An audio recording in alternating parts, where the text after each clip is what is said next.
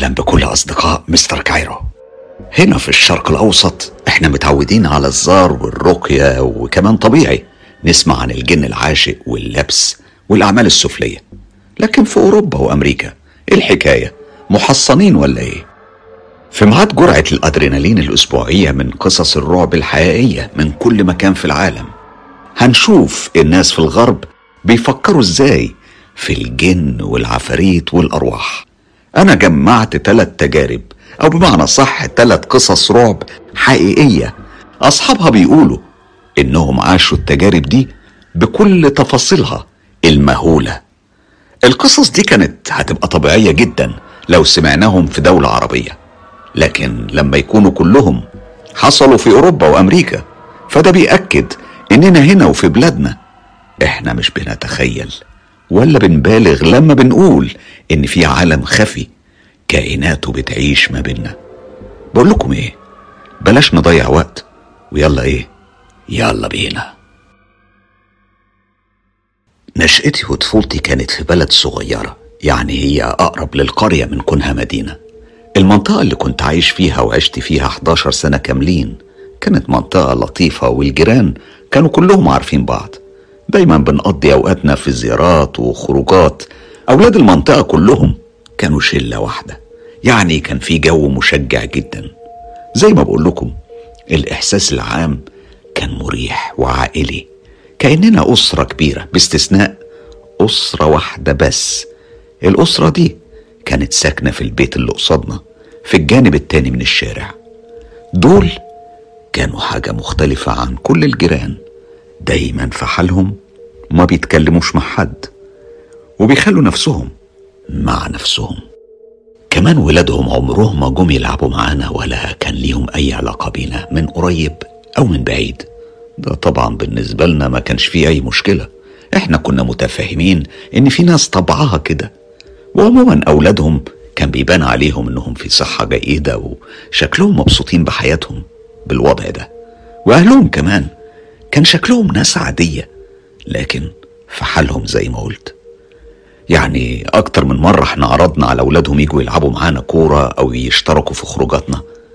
لكن الإجابة كانت دايما بيهزوا راسهم ويقولوا لا شكرا. كمان هما كانوا بيدرسوا من البيت فما كانش فيه فرصة إن إحنا نقابلهم في المدرسة ونتعرف عليهم بشكل أفضل. في يوم من الأيام وبدون أي سابق إنذار أو حتى وجود إعلان قدام البيت عن إنه بيتباع إحنا صحينا الصبح في اليوم ده ولقينا عربية نقل كبيرة واقفة قدام البيت بتاعهم وعمال بينزلوا عفش من بيت الجيران دول. وقتها والدي راح عدى الشارع وسأل العمال لو كانوا يعرفوا هم ليه جيراننا بينقلوا وماشيين من هنا. وهنا العمال ردوا عليه وقالوا له إن الأسرة نقلت بالفعل خلاص الكلام ده كان من يومين وإنهم مش بس نقلوا دول هاجروا تماما من المكان ومن البلد اللي إحنا فيها. وإن العمال جايين بس علشان ياخدوا عفش الأسرة لأن بعد رحيلهم ما عادش فيه عندهم أي خطة للرجوع هنا تاني. وفعلا العمال نقلوا كل حاجة ومشيوا.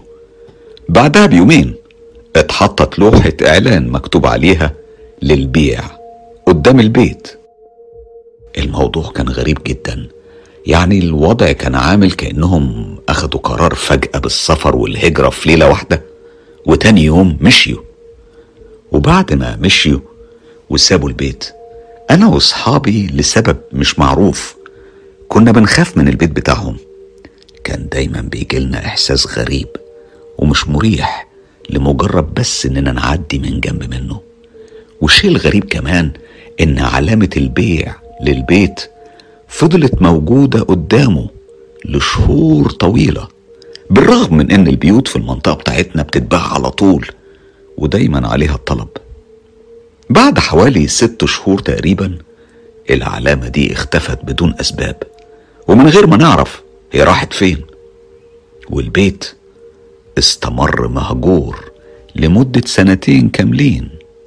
وأخيرا البيت اشترته أسرة من أب وأم وطفلين من بلد صغيرة قريبة من بلدنا. وده تقريبا كان نفس التوقيت اللي أسرتي كانت نقلت فيه من بيتنا لبيت تاني في نفس البلد. سنتين كمان بعدها كان والدي ووالدتي اتطلقوا لكنه كان طلاق أصدقاء يعني فضلوا أصحاب بعد الانفصال. والدتي قررت إنها تدور على سكن في نفس المدينة وتشاء الصدف الغريبة إنها تلاقي البيت إياه اللي كان قدام بيتنا القديم وكان متاح للبيع. طبعا سعره كان رخيص بالمقارنة بالمنطقة ولأن والدتي ما كانش معاها فلوس كتير. راحت اشترته وقررت إن إحنا ننقل فيه. إحنا فعلا نقلنا للبيت ده كان دورين. كان مكون من ثلاث أوض نوم في الدور العلوي وأوضة نوم واحدة تحت في الدور الأرضي. ولأن أنا كنت الأخ الكبير فأنا سبت إخواتي ياخدوا الأوض اللي فوق علشان يبقوا جنب ماما يعني لو احتاجوها أو حاجة. أوضة ال living أو المعيشة كانت تحت جنب أوضتي. كانت أوضة واسعة قوي فماما حولتها لأوضة مكتب وكمان عملت فيها مكان عشان لما نحب نلعب games نبقى نلعب هناك. المهم بعد فترة من الإقامة هناك أنا بدأت ألاحظ إن في أصوات خطوات بتتحرك في الدور العلوي. حتى وأنا لوحدي في البيت الصوت ده كان بيحصل. وكان بيحصل كتير لأن والدتي كانت بتشتغل أغلب الوقت وإخواتي مشتركين في أنشطة في المدرسة فكان اللي بيحصل إن دايما ألاقي نفسي لوحدي في البيت وهي دي الأوقات اللي كنت بسمع فيها صوت الخطوات في الأوضة اللي فوقي مباشرة. أنا في الأول ما كنتش مهتم وكنت بقول لنفسي ده ممكن تكون جدران البيت بتريح مش أكتر. لكني مع الوقت بدأت ألاحظ إن الخطوات دايما بتتحرك بشكل منتظم وفي مكان واحد مش بيتغير. بيكون عددها دايما من 8 ل 10 خطوات في كل مرة. وغالبا كانت بتتحرك من الحمام وبعدين في الطرقة. وبعدها بتقف قدام باب أوضة ماما.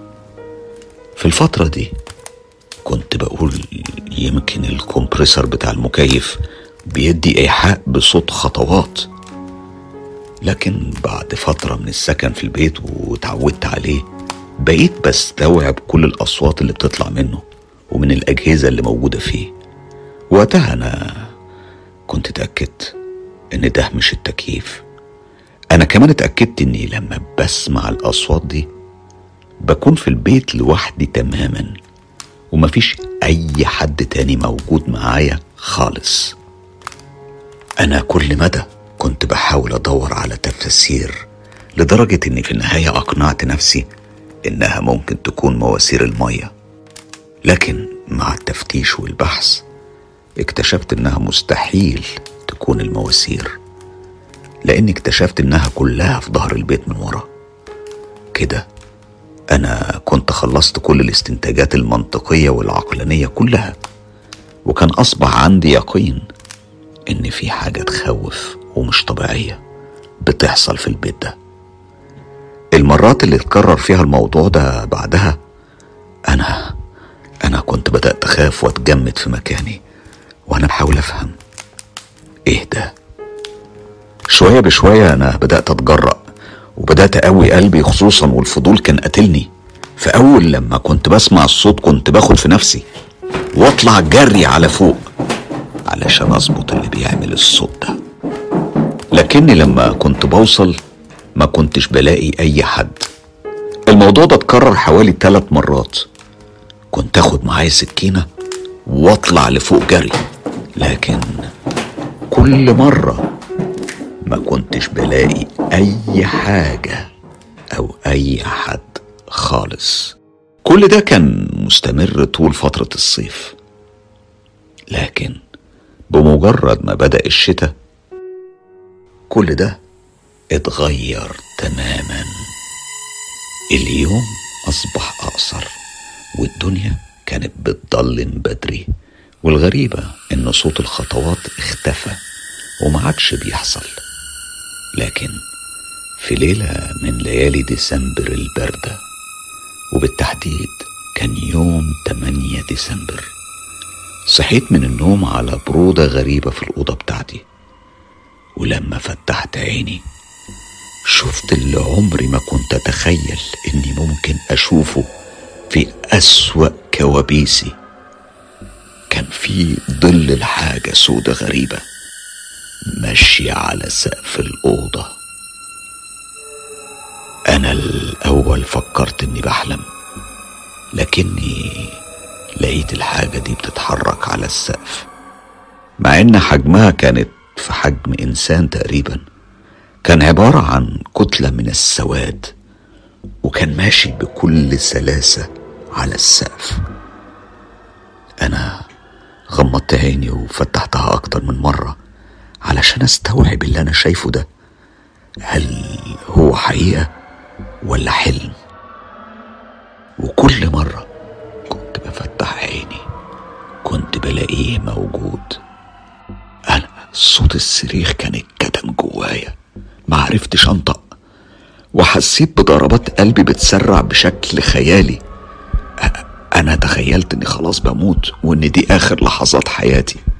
فضلت أغمض عيني وأفتحها أغمض عيني وأفتحها أكتر من مرة على أمل إن الشيء ده يختفي لكن بدون أي فايدة لحد ما فجأة لقيت الشيء ده بيتحرك ناحية الحيطة وكان نازل على الجدار اللي قدامي مباشرة. هنا أنا سحبت اللحاف وغطيت وشي بيه تماما. ما كنتش قادر أقوم أجري لأن جسمي كله كان ساب على الآخر. ووقتها حسيت بدرجة البرودة بتاعت الأوضة بتزيد بشكل مخيف لدرجة إني متأكد لو كنت طلعت نفس كان هيطلع في صورة بخار مية. أنا قعدت مستني لحظة انقضاض الكائن ده عليا. الوقت كان بيمشي بشويش الثانية كأنها سنة كاملة. والأصوات حواليا اتجمدت تماما. ما كانش فيه أي صوت غير صوت دقات المنبه اللي كان في الأوضة. لما فجأة سمعت صوت عالي صرعني في مكاني. كان صوت إنذار عربيتنا في الشارع وأنوار العربية كانت بتنور وبتضوي في الأوضة فيما يبدو لأني كنت حاسس بالأوضة كأنها بتنور وبتطفي. وفي اللحظة دي حسيت بوالدتي كانت جت جري عشان تشوف إيه اللي خلى انذار العربية يضرب. ولقيتها دخلت الأوضة عندي. ولأن شباكي هو اللي بيطل على المكان اللي فيه العربية. كان لازم تدخل عندي الأوضة. بعد ما وقفت الإنذار جت تشيل الغطا من عليا. لقتني ماسك ومثبت فيه ومش راضي أنزله. لكنها لما اتكلمت واتأكدت إنها هي أنا نزلته بالراحة. فسألتني إيه اللي مخليني عامل كده؟ أنا حكيت لها على اللي حصل. ماما قعدت تضحك وهي بتبص على السقف وبتقول لي أهو مفيش أي حاجة. أنت بس كنت بتحلم أو بتتخيل. الليلة دي. وبالرغم إن عمري كان 17 سنة وقتها رفضت أنام لوحدي في الأوضة وطلعت أنام في أوضتها. أمي قالت لي ما أحكيش لإخواتي وما أجيبش سيرة أبدا. لأن ده ممكن يرعب إخواتي. وأنا فعلا حافظت على الوعد وما حكيتش أي حاجة خالص. لكن الوضع ده ما استمرش كتير. والسبب إن بعدها بيومين واحد من إخواتي صحى بالليل وهو بيصرخ لأنه شاف كائن أسود ماشي على سقف الأوضة. بعدها ماما اعترفت لي إن البيت كان رخيص لأن كان في كلام إن الأسرة الغريبة اللي كانت عايشة فيه كانوا من الهند وكانوا بيحضروا أرواح وجن وعفاريت وفي مرة ما قدروش يصرفوهم فاضطروا يسيبوا البيت وهاجروا لكنها هي أمي ما اقتنعتش بالحكاية دي أبدا وفرحت بسعر البيت الرخيص.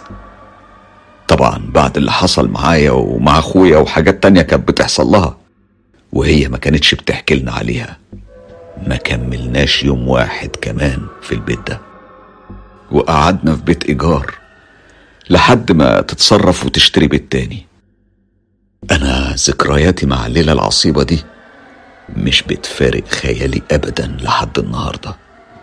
وكل ما بفتكرها دايما بحس بالبرودة الشديدة وشكل الكائن الأسود وهو ماشي على السقف. شيء رهيب. بجد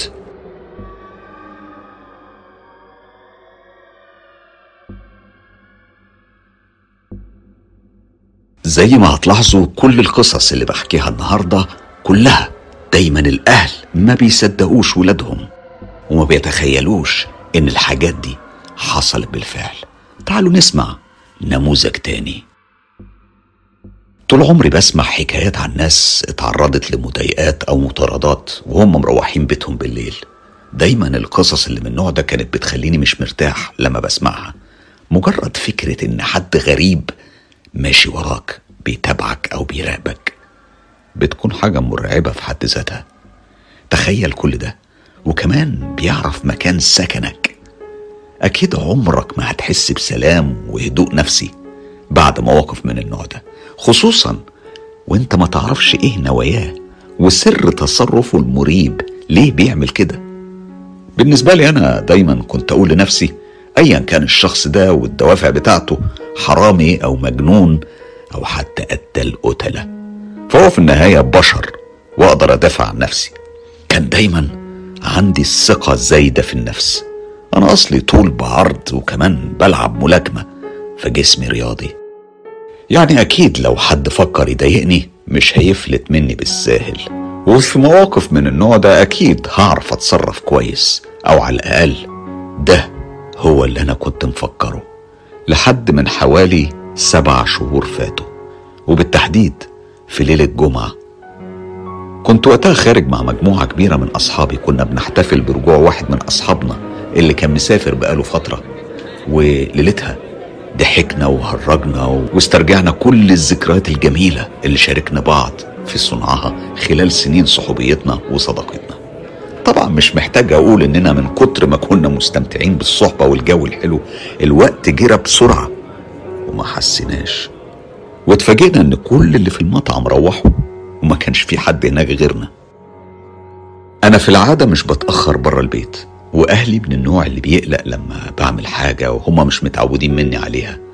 ولأن موبايلي بطاريته كانت فضيت وإحنا بناخد صور أنا وأصحابي فما عرفتش أتصل بأهلي وأبلغهم إني هتأخر. المهم أنا استأذنت من أصحابي إني هروح وبالفعل بدأت أتحرك في طريقي للبيت. كل اللي فاكره وقتها إني قبل ما أتحرك بصيت على الساعة اللي كانت على الحيطة في المطعم. عقاربها كانت بتشاور على الساعة واحدة ونص إلا خمسة بعد نص الليل. يعني الوقت كان متأخر جدا. فقلت لنفسي لو مشيت من الطريق الرئيسي المشوار هياخد له حوالي خمسين دقيقة. لكن في اختصار أنا عارفها لو مشيت فيها من خلال منطقة غابات صغيرة هوصل في يمكن نص الوقت ده أو أكتر حاجة بسيطة.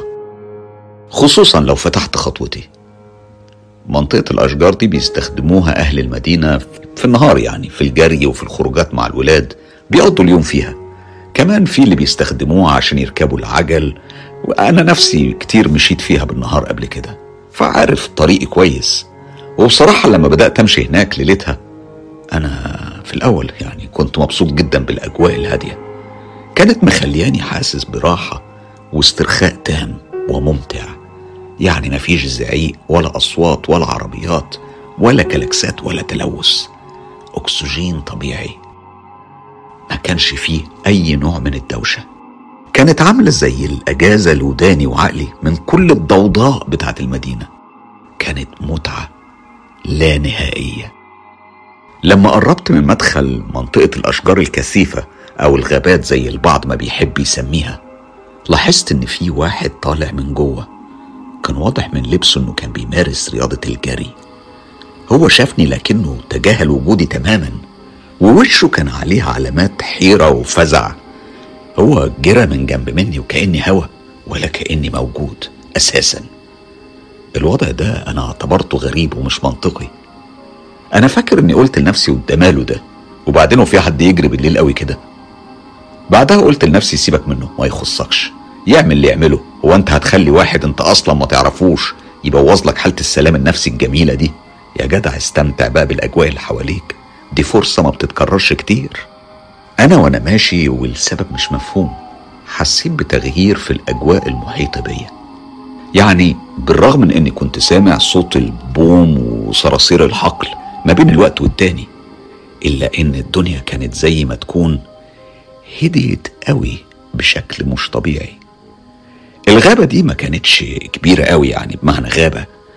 وكمان كانت قريبة قوي من المناطق السكنية فطبعا ما كانش ينفع تعيش فيها الحيوانات البرية زي الغزلان أو غيرها من الحيوانات. فأنا كملت مشي في طريقي اللي أنا كنت عارفه لكن الجو كان بيبرد بزيادة. كل مدى كانت البرودة بتزيد. بعد حوالي خمس دقايق من المشي السريع الهدوء والسلام النفسي اللي أنا كنت مستمتع بيه تمت مقاطعته بصوت حد بيضرب شجرة بحاجة زي ما تكون ماسورة حديد أو حاجة. أو على الأقل ده هو اللي أنا استنتجته من الصوت.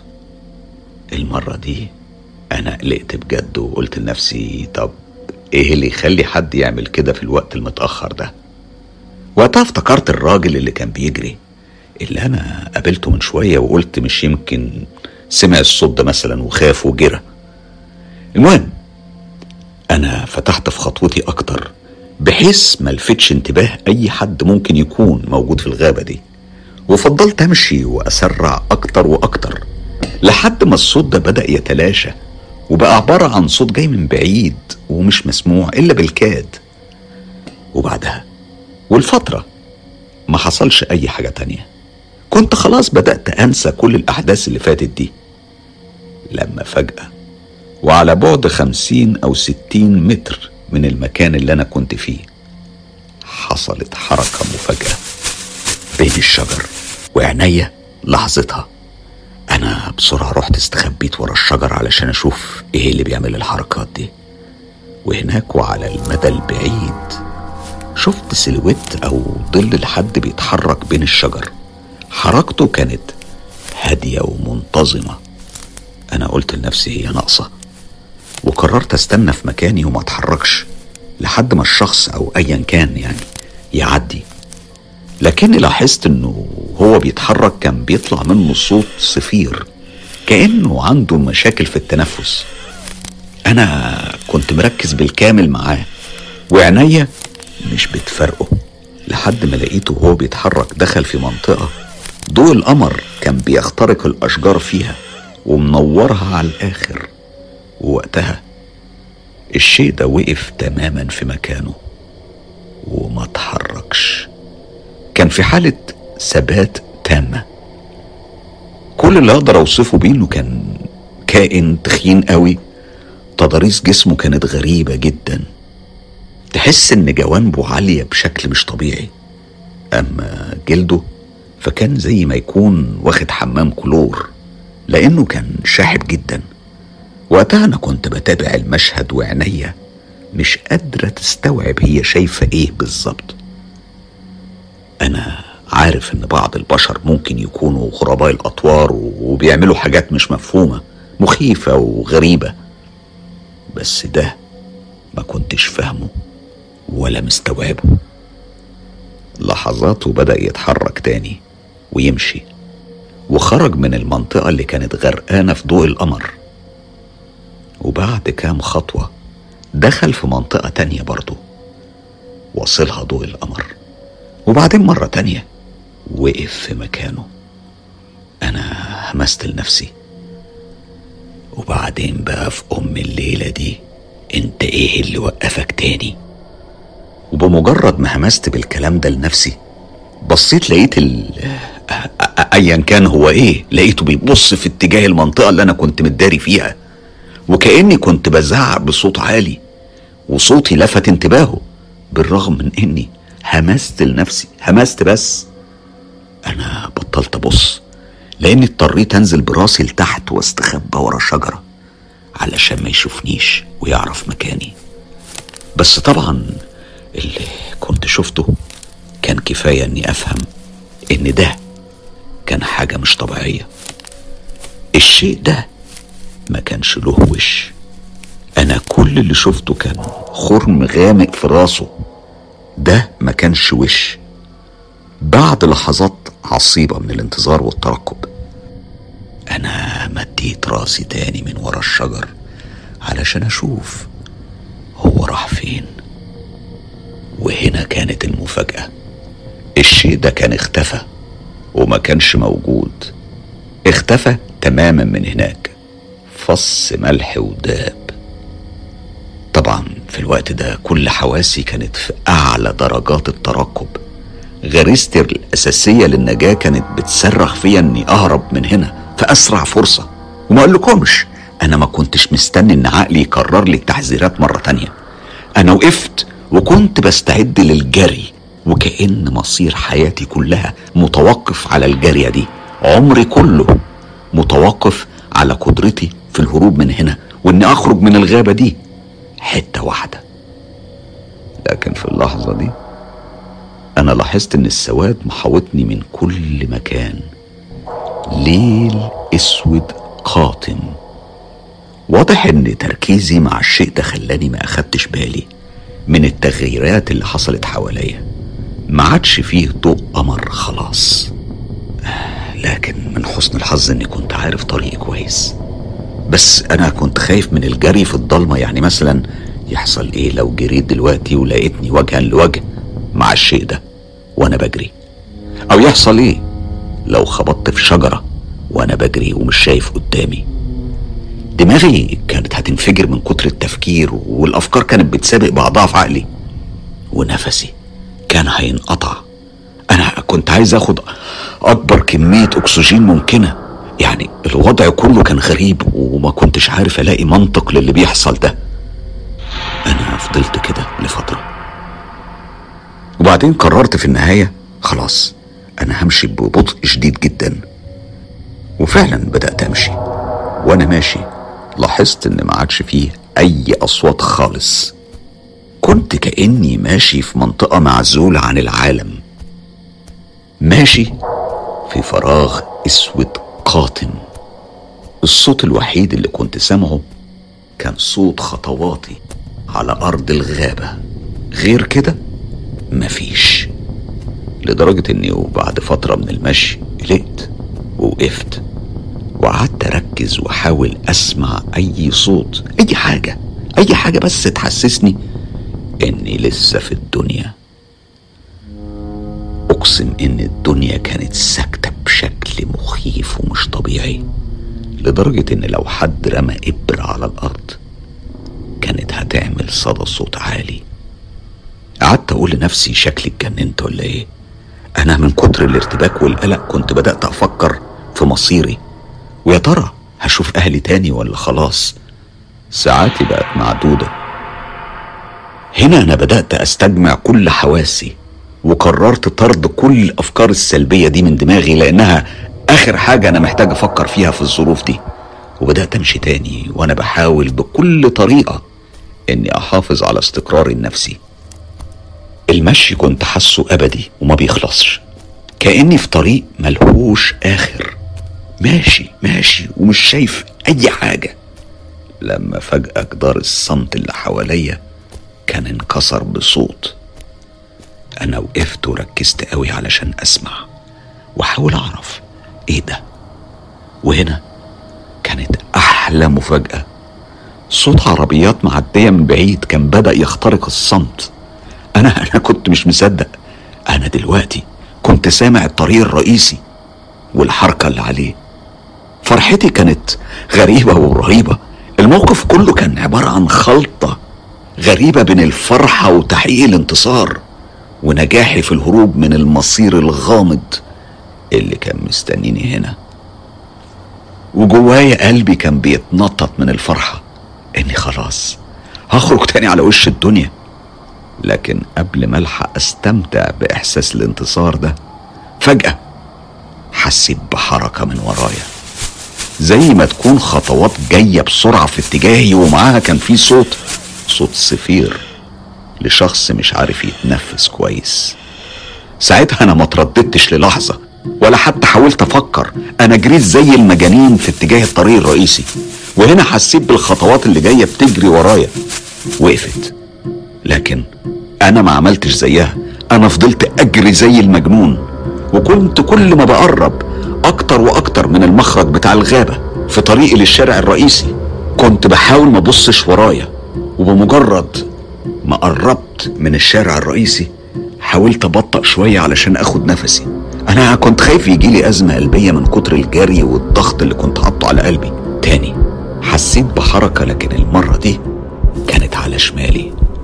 ومرة تانية صوت الصفير بتاع ضيق التنفس كان ملأ الجو تماما. كنت سامع بوضوح أكتر المرة دي. أنا حسيت بإحساس مخيف بيجتاحني وبيجتاح كل مفاصلي.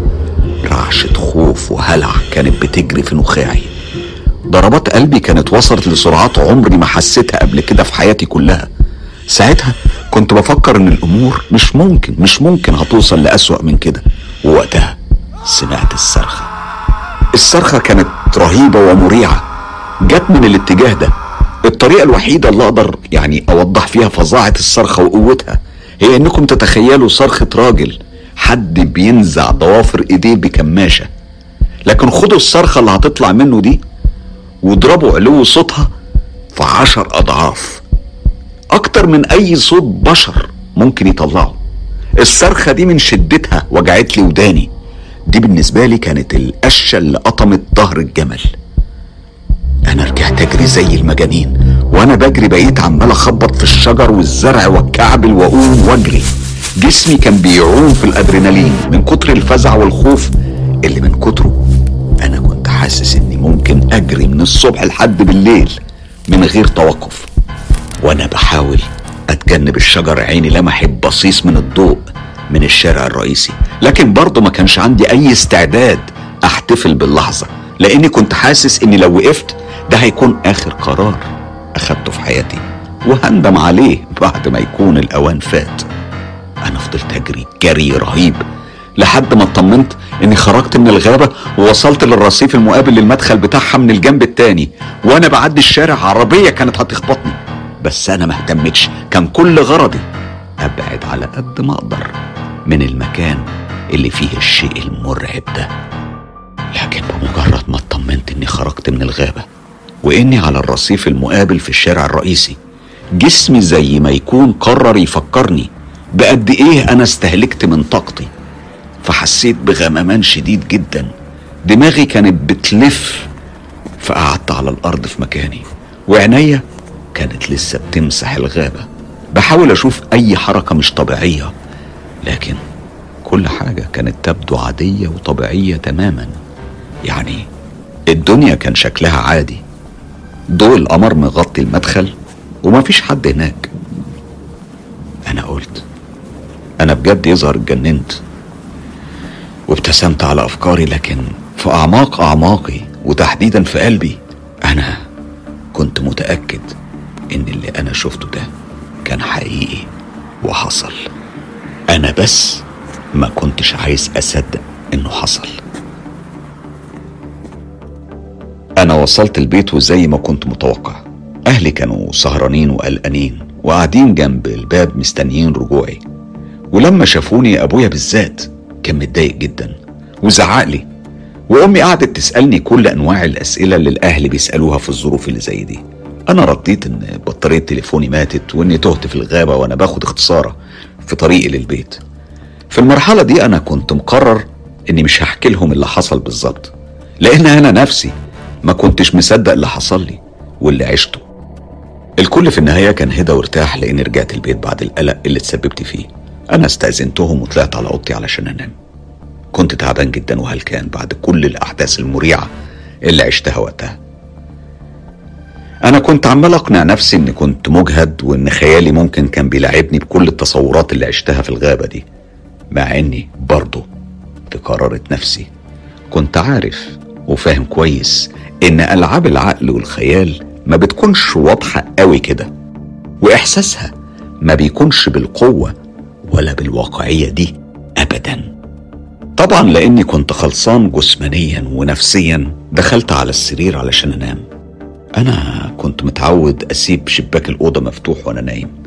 لكن قبل ما أنام أنا حسيت ببرد شديد فقمت قفلت الشباك ورجعت أنام. لكن قبل ما أستغرق في النوم في حاجة لفتت انتباهي. كان في صوت مألوف. صوت مألوف وفكره كويس. صوت صفير حد مش عارف يتنفس كويس. بس إزاي؟ أنا قمت وقعدت في السرير وبدأت أركز قوي قوي مع الأصوات اللي حواليا. كنت سامع صوت الصفير لكنه كان خافت قوي أنا كنتش متأكد مصدر الصوت ده جاي منين. ففضلت مركز والصوت كان عمال يعلى وبيقرب أكتر وأكتر. وبعدها فكرة مجنونة جت في بالي. بس المشكلة إنها كانت مش مجنونة. دي كانت حقيقية. الصوت ده كان جاي من جوه بيتنا مش من بره في الشارع. أنا ما كنتش عارف أعمل إيه. أنا بس اتجمدت في مكاني وقعدت أركز وأسمع. في الأول كان صوت صفير لوحده وبعدها بدأت أميز خطوات بتتحرك. بثبات وهدوء شديد. ولما سمعت السلالم اللي بتطلع على أوضتي بتزيق قلبي وقع بين رجليا. لأني كنت فهمت إن الشيء ده كان طالع على السلالم. في اللحظة دي أنا ما قدرتش أتحرك من مكاني. مفاصلي كلها ثابت تماما. فلفيت وخليت وشي للحيطة وظهر الباب الأوضة. أنا كنت ممدد في حالة ذعر تام وهلع. وأنا سامع أصوات الخطوات بتقرب أكتر وأكتر من أوضتي. كنت بصلي إن أسرتي تكون بخير وإن ما يحصل لهمش حاجة. مع إن محدش فيهم صحة ولا حتى فيما يبدو خد باله من الصوت اللي كان جوه البيت. أنا قلت لنفسي إن دي علامة كويسة واطمن بس الصوت كان بدأ يعلى ويعلى وكنت سامعه دلوقتي بره باب أوضتي. الصوت وقف بره باب الأوضة مباشرة. وقف كام دقيقة. أنا في الوقت ده كنت غطيت راسي باللحاف وكأني مستغرق في النوم.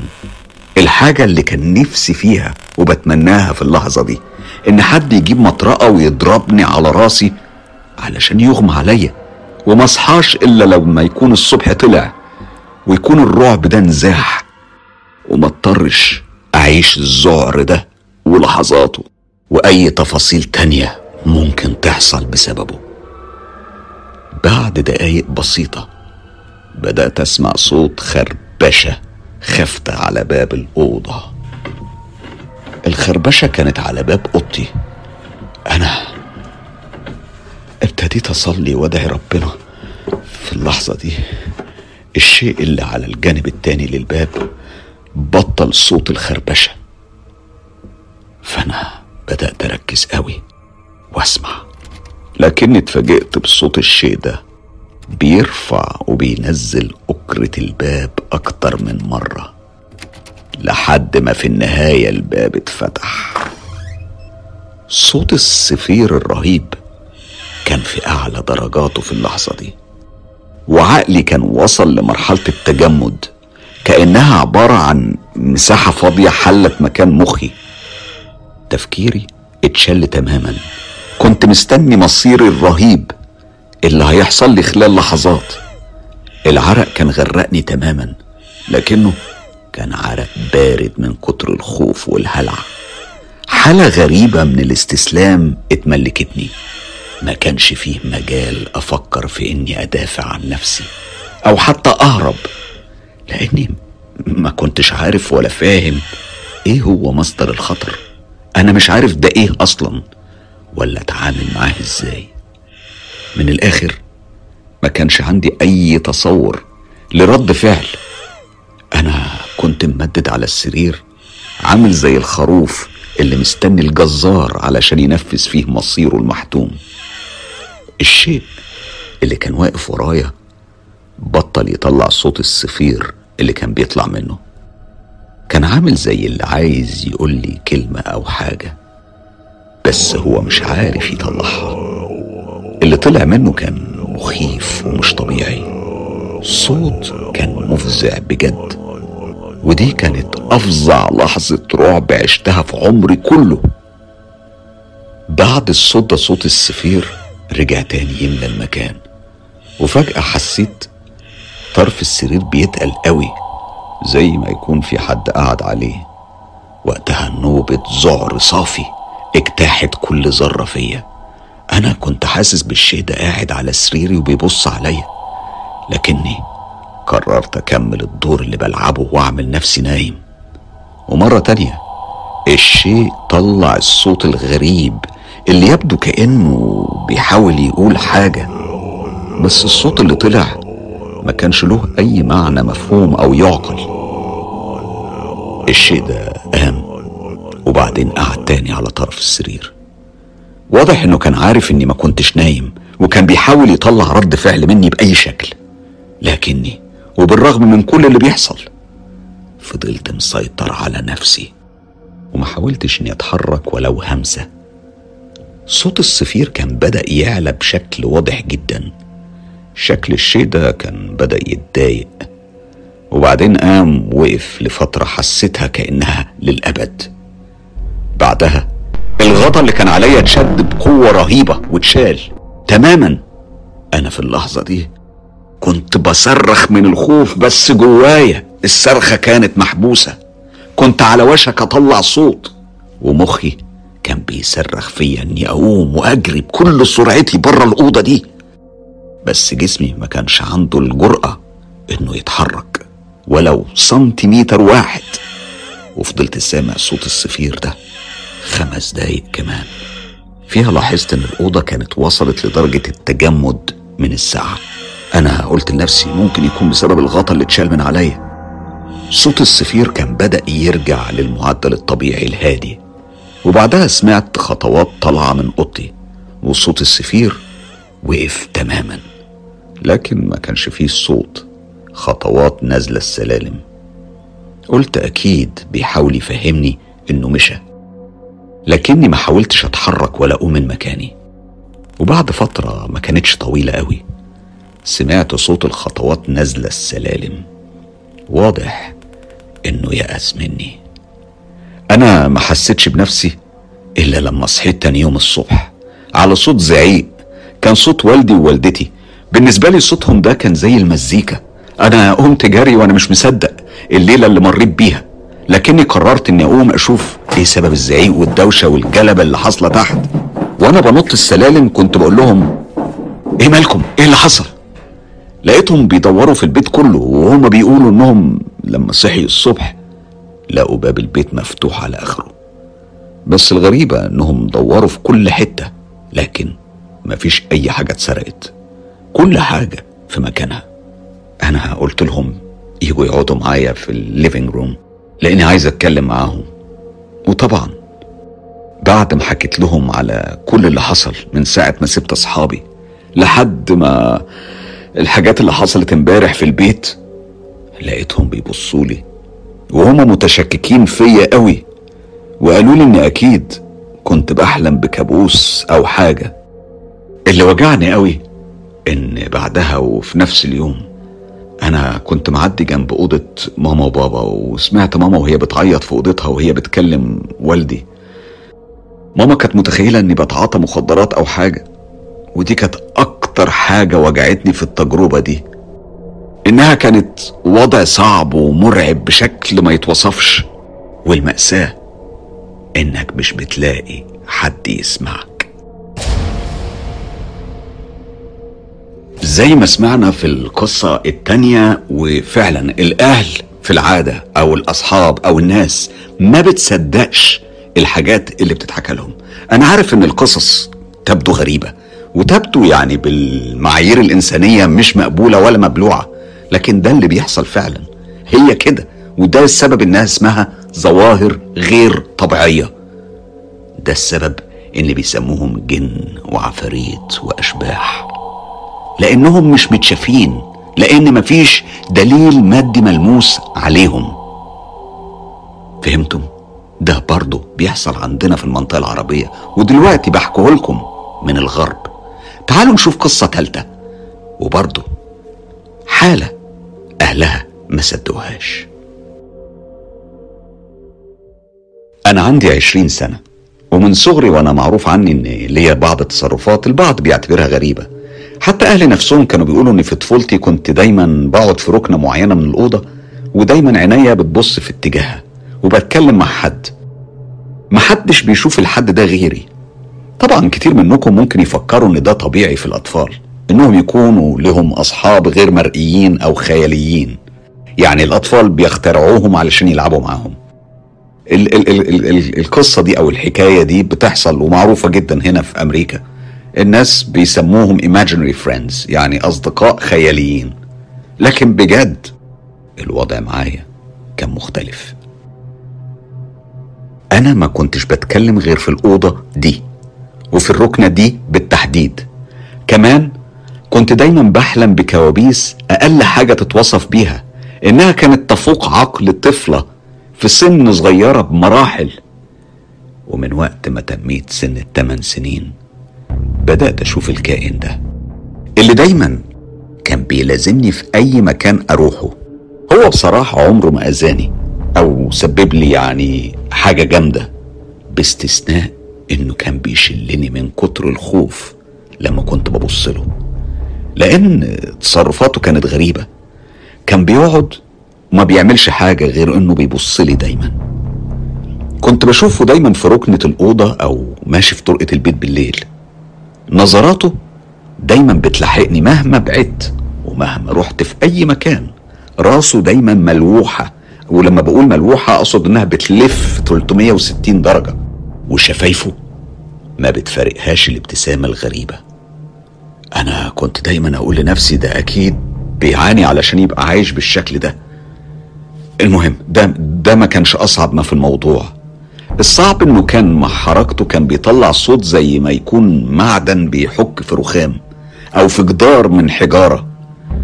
كمان دايما بيطلع صوت عظم بيحك في عظمه وهو بيتحرك وبيتنقل من مكان للتاني. ضيف لده الطريقة اللي بيقدر يتني جسمه بيها علشان يبص وراه. تحس كأنه بيتعصر. ده لو مش كائن حي أقصد يعني لو ده كان إنسان آلي مش هيكون عنده القدرات الغريبة دي. وكل غرضه في النهاية إن عينيه تفضل متعلقة بيا وعليا. أما بقى لما بيتنفس بصوت عالي بيطلع صوت زي الرمل. لما بيتسحب على لوح معدن. طبعا بالنسبة لشكله ما تخيلش إن في بشر يقدر يتحمل يشوف شكله. أنا بالنسبة لي اتعودت عليه من وأنا صغيرة جدا. لكن أعتقد إن لو حد شافه ده هيسبب له أزمة نفسية بقية عمره. بص تخيلوا جبت واحد عنده تسعين سنة وفردتوه يعني فردتوه يعني بقى طويل. طوله قريب من ال 190 سنتي 195 سنتي. صوابعه طويلة وضوافره أطول. جلده كله مكرمش ومخيف. ومن كتر ما جلده مهري ممكن تشوف كل عظمة في جسمه. ولما بيمشي بيمشي على إيديه ورجليه ومش بيمشي بمعنى المشي لكن في الأغلب بيتسحب على الأرض وبرضه عينيه عليا ما بتفارقنيش وعمره ما اتكلم. لحد ما في مرة أنا سمعته بيتكلم. وقتها كان عمري 12 سنة وكنت لأول مرة يتسمح لي إني أبيت بره عند واحدة صاحبتي.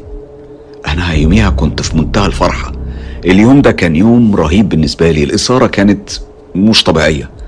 إحنا قضينا اليوم أنا وصاحبتي مع بعض ولعبنا كل أنواع الألعاب. وبالليل أنا نمت على الكنبة. بعد نص الليل صحيت من النوم على حركة. لقيته تقريبا راكب فوقية بالكامل زي العنكبوت اللي بأربع رجلين. اللي من طولهم كانوا واصلين الأرض. أنا كنت في حالة شلل كامل من المنظر. كنت ببص له وأنا في حالة ذعر كامل رهيب. وهو عينيه ما اتشالتش من عليا. بقه كان مفتوح والابتسامة كانت مرعبة ومخيفة ومش سوية. أنا لقيتني بصرخ في وشه بقول له أنت عايز إيه؟ رد فعله لحد النهاردة بيخليني أرتعش من الخوف. كل ما أفتكر الموقف ده وبقول يا ريتني يا ريتني ما قلت حاجة. هو طلع ضحكة بس كانت ضحكة مش طبيعية. كانت نوع من الضحك المفزع والمخيف. واللي عمري ما سمعت زيه قبل كده ابدا. وهو بيضحك كان فيه صوت كأنه سائل بيتقلب جوه بطنه. وبعدها بصلي وقال بصوت عجيب وقال اسكتي. بعدها هو اتسحب على مطبخ بيت صاحبتي واختفى. بعد الليلة دي أنا قعدت شهور شهور طويلة ما نمشي لوحدي. الوضع ده فات عليه سنين طويلة. والنهاردة وأنا عندي عشرين سنة. دلوقتي لسه بنام وأنا سايبة النور. وفاكرة كويس تفاصيل الموقف ده وكأنه امبارح. الذكرى دي ما فرقتنيش أبدا. لما حاولت أكلم أهلي وأحكي لهم فضلوا يقولوا لي ده جاثوم ومحدش فيهم عايز يقتنع إنه مستحيل يكون جاثوم خصوصا وإنه ملازمني من سن صغيرة. كنت بشوفه كل يوم لكنهم مش بيصدقوني. بيفكروني ببالغ أنا مهما حكيت وقلت. مفيش حاجة هتستوعبني أو هتحل المشكلة.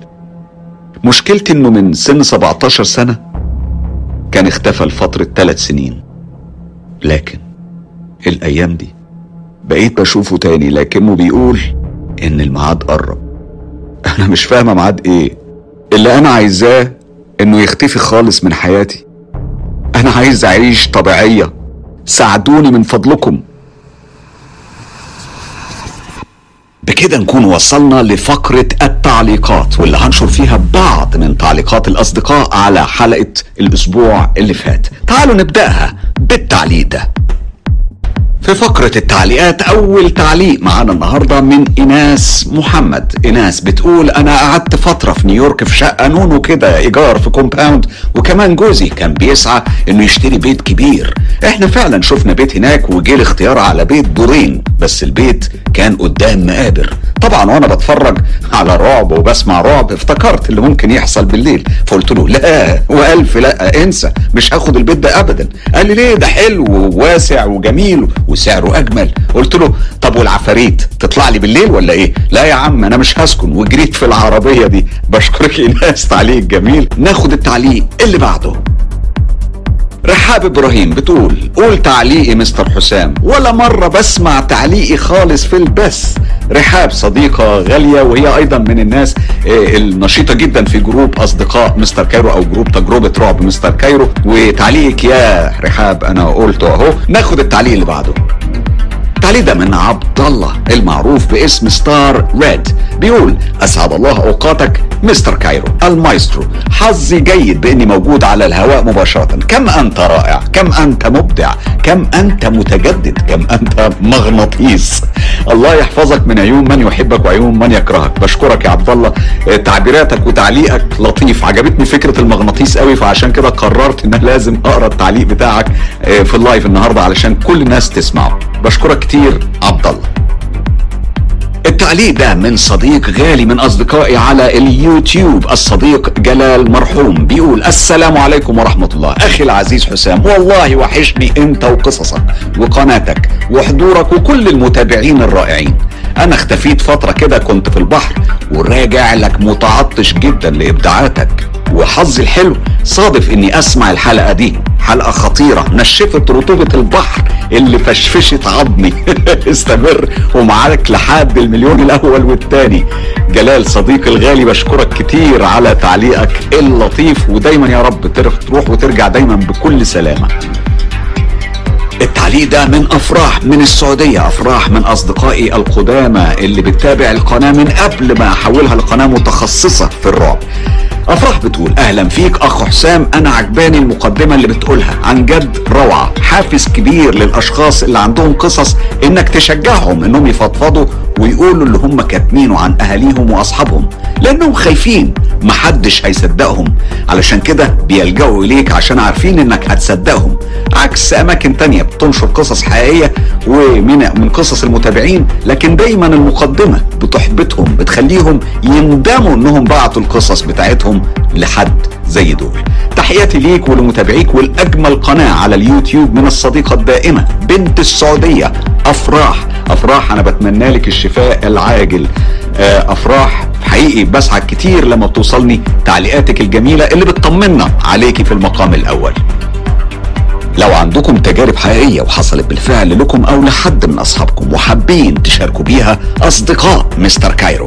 ابعتوا التجارب على الصفحة الرسمية للإعلامي حسام مصباح على موقع التواصل الاجتماعي فيسبوك أو على موقع الصراحة أو تطبيق تليجرام كل الروابط موجودة في خانة الوصف. للحصول على كل الحصريات انضموا ل group تجربة رعب مستر كايرو وصفحة هستيريا قصص رعب على موقع التواصل الاجتماعي فيسبوك. ولو حابب تدعم تجربة مستر كايرو ادعموا بالاشتراك في القناة والإعجاب بالكليب لو عجبكم وطبعا share الكليب في كل مكان واتساب ماسنجر انستجرام وأخيرا يوتيوب. خلي الدنيا كلها تعيش تجربة مستر كايرو.